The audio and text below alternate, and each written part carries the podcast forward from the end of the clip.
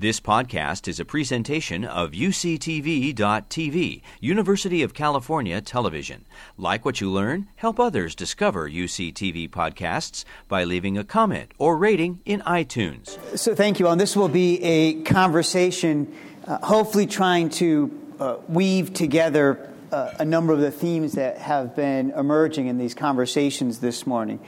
Uh, a main theme, and David really highlighted it, is the pressing urge to get our quality up and our cost down, and not tweaking it, but it, it, I don't know about the UC system. Our costs at Johns Hopkins are probably about 20 or 30 percent higher than our competitors, so huge reductions in, in, in our cost.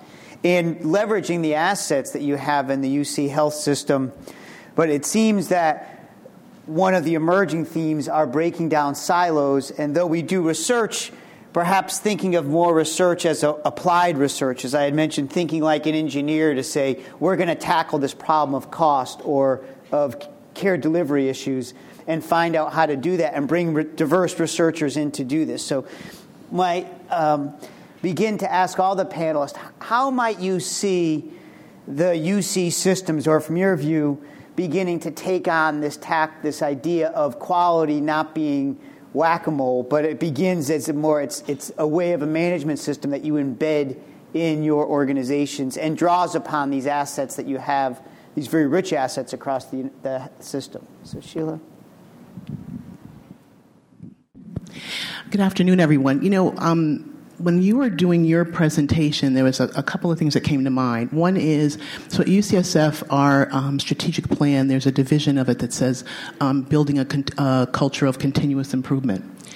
And I actually think every employee, resident, trainee um, should be involved in that. So it's not just nurses, physicians, pharmacists, but and so I would start with measuring actually what are the number of improvement projects, whether they actually go through the process or not, that everyone does. So from the environmental services person to the lab person, how many of those improvement processes? Because some of those are actually going to stick and some of those are actually going to reduce costs. But there's relevance to the people that are doing those that I think moves them to improve things that get to a higher level of being able to tackle some of the things that we talked about today, relevant to value based payments and those kinds of things. So I think that you know, a perfect example was um, we have an evidence based program at UCSF, and it's nurses ac- across the, the Bay Area.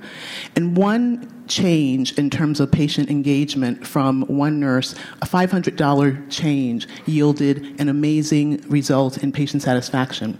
So I think if we don't start to, but it was relevant for her, it was relevant to the patients, and, uh, and I think that was what, what, was most important. So I think I've learned if you don't get everybody in the game, um, every, it's not going to work in terms of sustainability going forward. And then Sheila would say, and then how do you spread that $500 intervention across the UC system, right? So Julie knows about it, or all the rest of the, the schools know about it.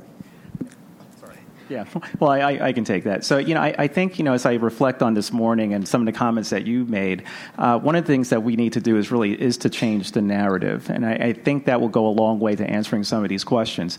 Uh, you know, I think a narrative that really relates to employers, to patients, to insurers is exceptionalism. You know, we, we talk a lot about accountable care and value and population health, but I bet if you ask everybody in the room, they'll give you different def- definitions. But I think people recognize exceptionalism when, when they do see it. And one of the things about academic medical centers is that we are exceptional. People do recognize that. What we don't do a good job of is actually demonstrating that. And so, what we need to show is that our research and our educational mission is part of an investment that's transformative that leads to exceptionalism because we're able to leverage the assets of our multidisciplinary interprofessional teams in a way that you're that you're discussing that allows us to get the results that we need. And so we, we need to translate those investment dollars into actual results into the patients that we're designed to take care of which is very complex care at the same time, uh, you know, exceptionalism means that you are engaging in a very transformative process. What, what is transformative process for, for academic medical centers. It has to, again, do with our research and educational mission. So we're going to be talking later today about big data. Uh, how does that relate to precision health? Uh, how does that relate to uh, really reducing the cost because we're developing innovative technologies that connect the provider with the patient? I think that's the future that we're really talking about. And so if we can change the narrative, develop our own measurement set, sets uh, where uh, you, you know other organizations outside of us see us as an investment into the future, much in the same way that NASA is. Yeah, we want to journey towards zero. We want to land on the moon. But think about all the discoveries that will occur on our way there. Laura? Thanks, Peter. So I think the experience we've had of trying to work across the five UC campuses and sort of create the um, Athena Breast Health Network, I think, has and and some of the products and services we're trying to roll out has been a really important um, learning for us, and I think has led to our wanting to build uh, to put forward this collaboratory for accelerating learning in medicine that Christine Gulbranson talked about this morning, and I think it comes down to this fundamental need that we have uh, to really transform the practice of medicine, much like what David said. And really, we're better to do that than the UC systems themselves. We, you're right, we do have the intellectual capital and we do have the power, and we're public hospitals, and we actually have the right DNA to be able to take on these challenges. Why shouldn't we figure out how to deliver a great quality care at Medicare prices. We, I mean, it's as you said earlier, Peter. It's about having an aspiration. But let's be clear: we're still practicing medicine the way we did in the 1970s. Where is our integrated quality system that's a routine byproduct of care? Why are we still collecting data a million times and sharing it almost never? Why aren't we focusing our teams and efforts on collecting the data once and making it available for quality improvement, for registries, for trials, you know, for payment, for understanding what our costs are.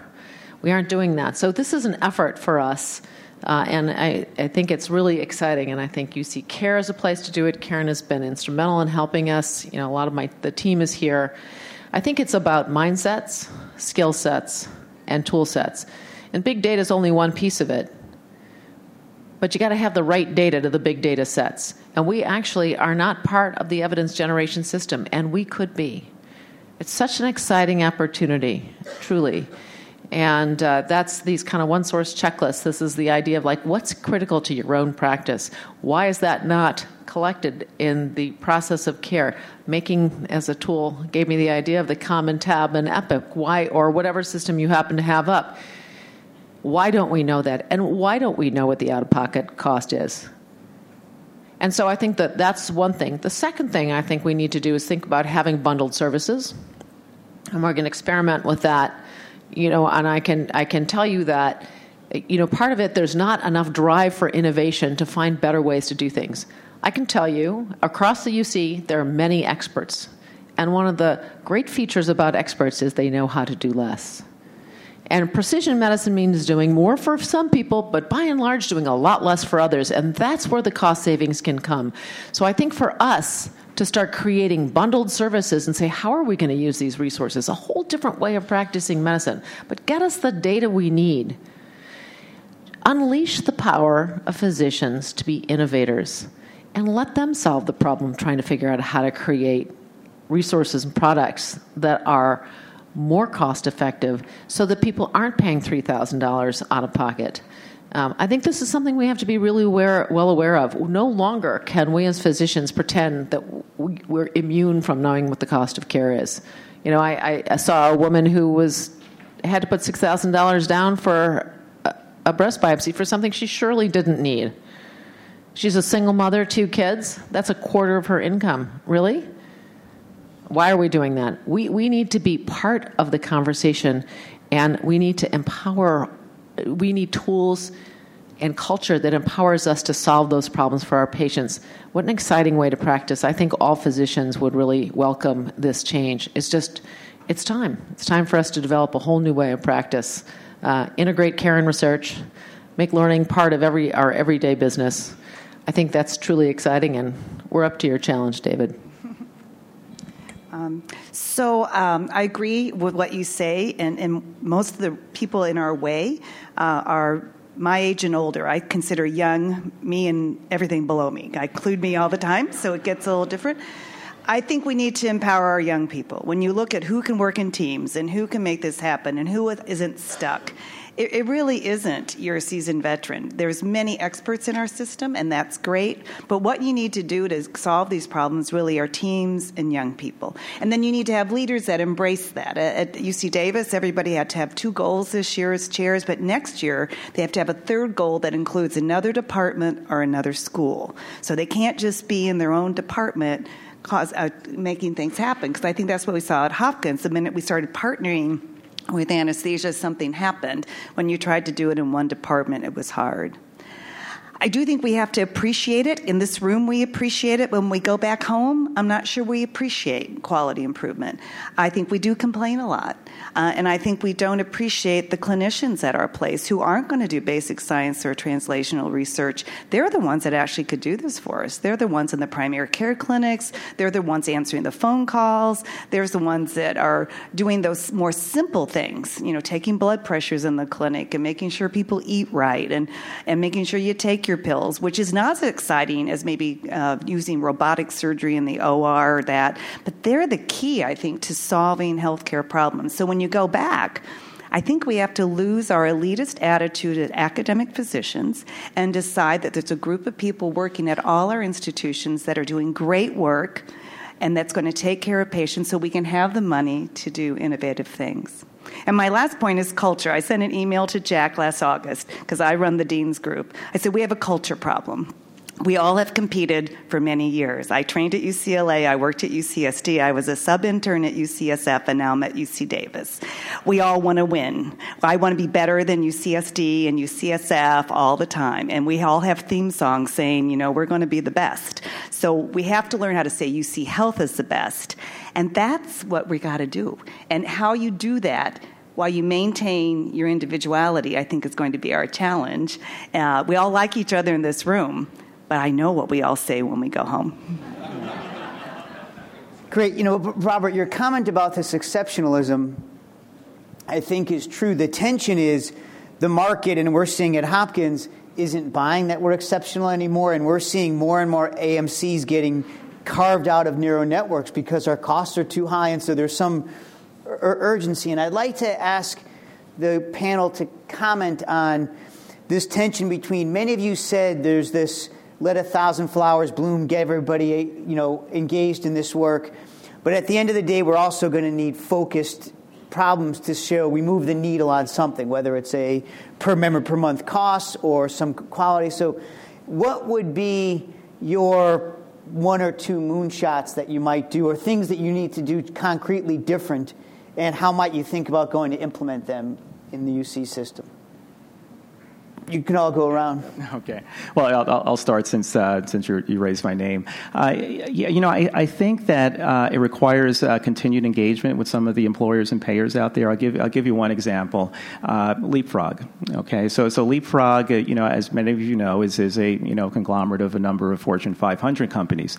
They they have a partners advisory group, committee that advises their board, but just until recently, they started adding on health systems. So Piedmont joined about a year and a half ago ago. UCLA joined about about a year ago, and it's led to some really interesting conversations. Uh, right now, they're they're sort of experimenting with uh, a measurement set around appropriateness of care around surgical procedures, and what they want to know is how, with each and every procedure that you have, how are you assessing appropriateness of care? And uh, I arranged a, you know, a conference call with, uh, with their staff because it was kind of intriguing because, you know, how do you do that on 25,000 operations per year, you know, with, within, our, within our health system and to explain sort of the programmatic approach that we had. But eventually I, sort of, I asked them, well, what problem are we really trying to solve? and uh, that led to a conversation where the employers are seeing uh, cases where they, they have uh, an employee, they go to hospital A, they say they need need a procedure. They go to Hospital B, which might be an academic medical center, and they say, "Oh, you actually don't need that procedure." What, what they're seeing is inconsistency in how we practice uh, between facilities, even. And I think, you know, if I had to sort of select one thing off the bat to try to change behavior, it would be, really be providing, you know, reasonable data to individual physicians that allows them to see, uh, you know, their clinical practice variation within their groups. To try to have a, you know, healthy, constructive conversation about the path forward using evidence-based care to reduce costs, enhance outcomes, improve the patient experience, so that we're much more consistent in our decision making, and that those outside outside of our organizations actually see consistency in the decision making because I think we all want the same things, uh, and there is some some tension and conflict between you know all of our mission. But at the end of the day, you know we, we, we do serve our patients, and they do want affordable, effective care that improves the overall quality of their life. Julia or Laura? Yeah, I, I, think the one thing that I don't do well enough is listen to the patient. I think I'm learning to ask that at the end of a clinic appointment. Did you hear me? Did you understand? Because I make that assumption.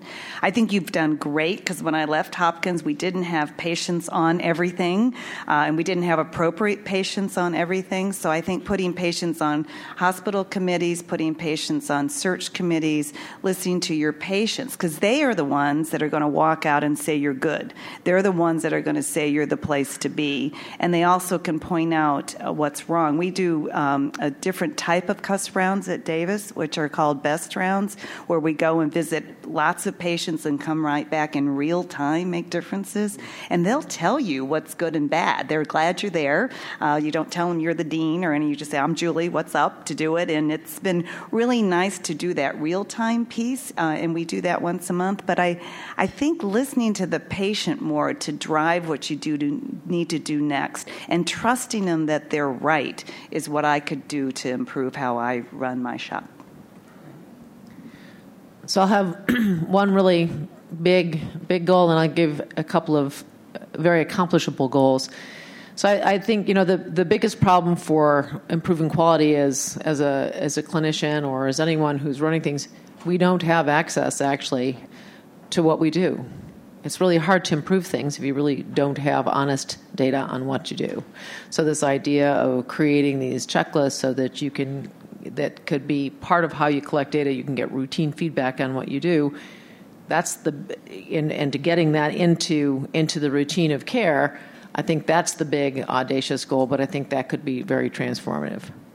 I think the second thing is, you know, we have medical scribes to help people take notes. But let's be honest, if you have the checklist, you don't need the medical scribe. What you need is a patient scribe. And one of the services we've developed that my colleague Jeff Belkora has developed is consultation planning is someone who goes and asks the patient what are their concerns. It's a very structured way of getting notes. We have an internship program of pre uh, post baccalaureate uh, folks. We have 10 to 12 in our program. They come and they assist people in preparing for their consultation, and then they come in and actually help record it. And it's amazing. In a minute, you can find out what's really on somebody's mind.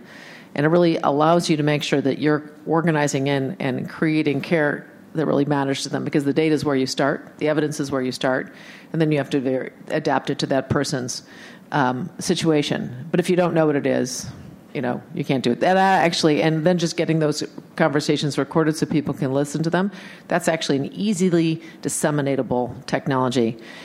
Um, then I think the third thing again is this bundled service. You know, I, I think that um, for the um, one of the great accomplishments we had uh, through Athena is to create this wisdom trial. This is women informed to screen uh, depending on measures of risk and it's PCORI funded. And the idea is to take one of the biggest, most controversial uh, uh, issues in primary care, which is uh, breast cancer screening. Should it be annual? Should it be, you know, when should it start? When should it stop? So to test personalized versus, so we can say, well, let's take the best of risk, best of everything, personalize it, really understand, use the modern measures of risk and an understanding that cancer is heterogeneous, and create these services. PCORI said, fine you got to have your hospital systems pay for the services. And since they were, it's a more cost effective, we thought that would be easy. It turned out not to be. But we actually are struggling to be able to deliver that ourselves in our own hospital systems. So, how do we do that? We're going to have to go to this idea of bundled payments, which I'm really excited to be collaborating with Robert on this. Uh, and you know, we're going to start with a pilot, hopefully at, at UCLA. But I think what this means is we have to set up systems that tell us how can we take a service and say how can we do it better? How can we do it better and cheaper? for a better product and let that stand. That is quality. We are taking on a serious issue. We're trying to come up with innovation, and we're actually trying to find a way to get it covered in our own patients. We don't work hard enough to make our innovations accessible and available in our own institutions. And if we can do this cross UC in a way that really demonstrates we are actually taking on hard challenges, that would be deserving of the title exceptionalism. But without being able to demonstrate that we can do it and deliver it in our own institutions, I would say we'll have to stand down. You know, I think um, I think that word exceptionalism also should apply to exceptional partner because at the end of the day, we're not going to be able to do everything. And I think that having true partners that we can say, okay, um, for this kind of care, you go to this location. We may, and we're partners with them, um, is the way to go. And I always feel it's the right patient in the right location at the right time to get the right care. And that may not be us all the time. But I think if we have exquisite partners who then have high quality, they have also have low cost, I think we're in the game. As um, you all know, this pressure to drive down costs and increase quality isn't going away. And in healthcare, we've largely focused on reducing the use of services for that. Uh, in every other industry, they've controlled costs by growing productivity. And productivity isn't even really on the policy di- di- discussion.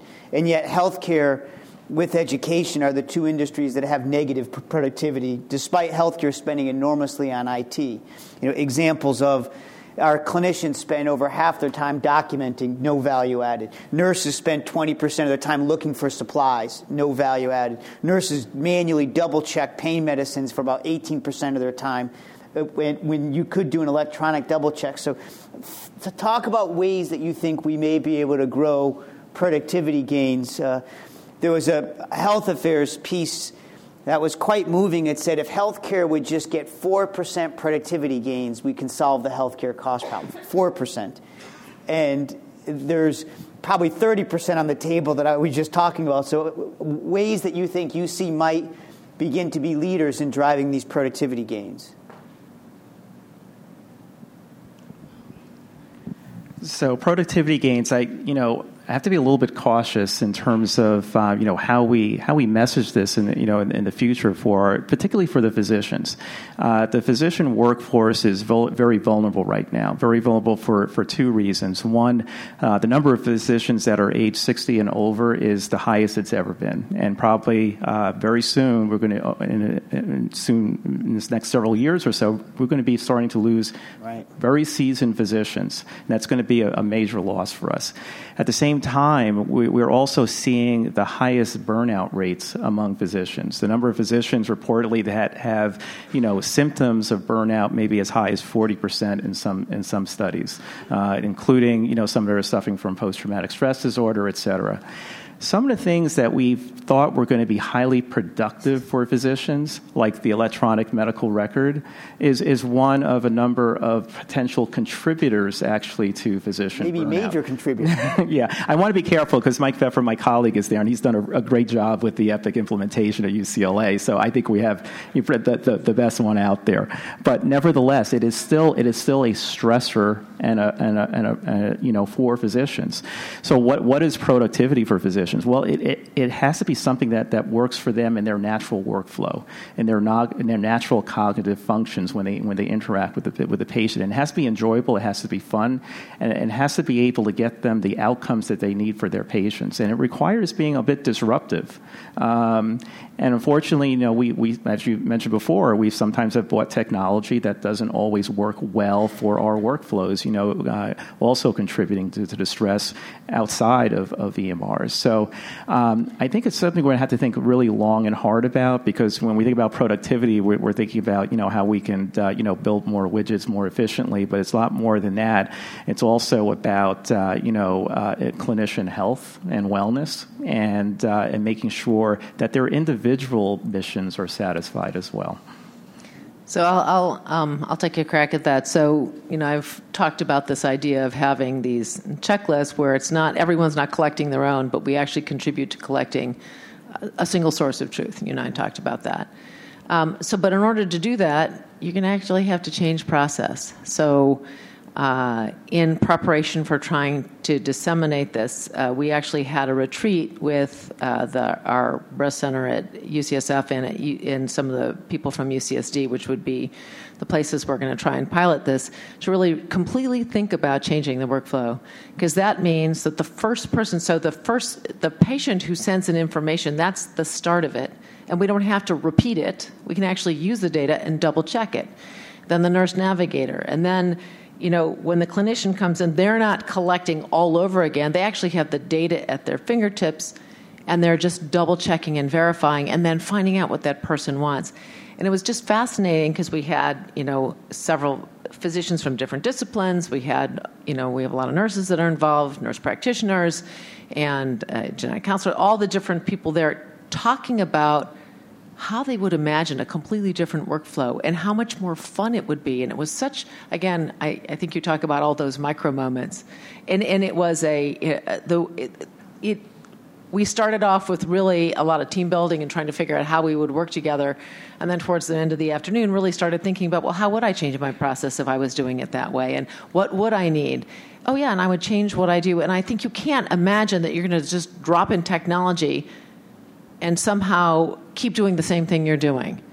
That's not going to work. So I, I, think this is the hard work of trying to think about, well, how would we, I use that? And how could I change my workflow? How could I imagine actually having a much more pleasant day? And I could actually have the information at my fingertips, go in and actually spend my time engaging with that patient. Um, I, I think giving people the opportunity to do that and harness their imagination and allow us to change our workflow and use modern technology tools that allow us to do that. That's so exciting. It doesn't you, you know this the tools we have for the EMR actually collect information, collect orders. These are really important, but we need to also develop tools that are really about outcomes and quality and giving us information that aren't you know that don't take a heroic effort you know, that also help integrate our research organizations because that's everybody needs the same data, right. but we all don't have to collect it 20 times. You know, we can do it once and focus on doing that and really focus on changing the workflow and changing our concept of how we practice medicine. I think that would really be truly transformative. And, um, you know, it's not easy, uh, but it's fun, and I think it's going to make people's lives better. You know, if I were czar, I would just ask for one thing, and that is to help the 60 year old physicians and just in general, people, nurses, physicians, respiratory therapists need to just work at the top of their license. And I don't think in the UC system we allow them to do that. And so I shudder when I see somebody hiring a very high priced nurse to do administrative work that at the end of the day could be done. It's just wrong on so many levels. And so sometimes we're the enemy because we feel like um, we're going to use people as tools, but not necessarily for actually what they went to school for, what they actually can bring to the table. And I think we need to really think about if we're going to really lower costs if we're really going to have quality, you've got to let people work all the way to what they went to school for and actually train for. I mean, summarizing this, as you all said, it's you're going to need every employee engaged, energized, and empowered. And as AFCs, we're a little bit away from that. Julie? My disclaimer is I'm 62.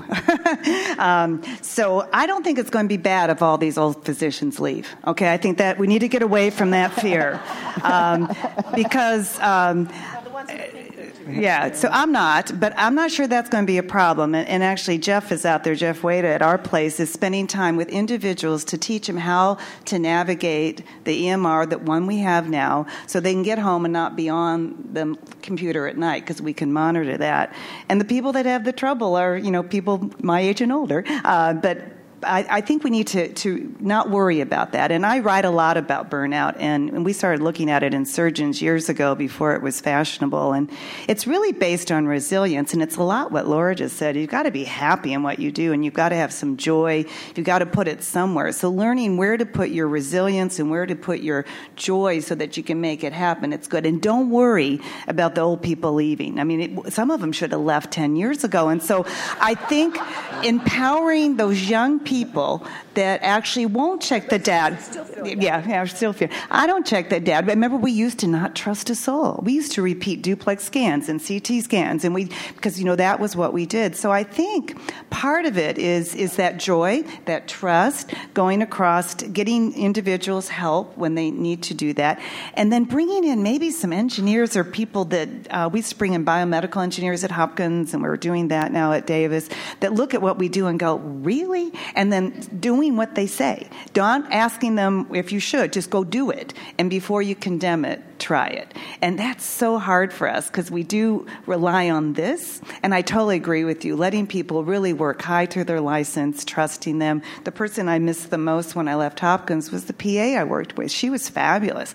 And so I think part of that is to learn how to work with all members of the team. You've been listening to a podcast by University of California Television. For more information about this program or UCTV, visit us online at uctv.tv.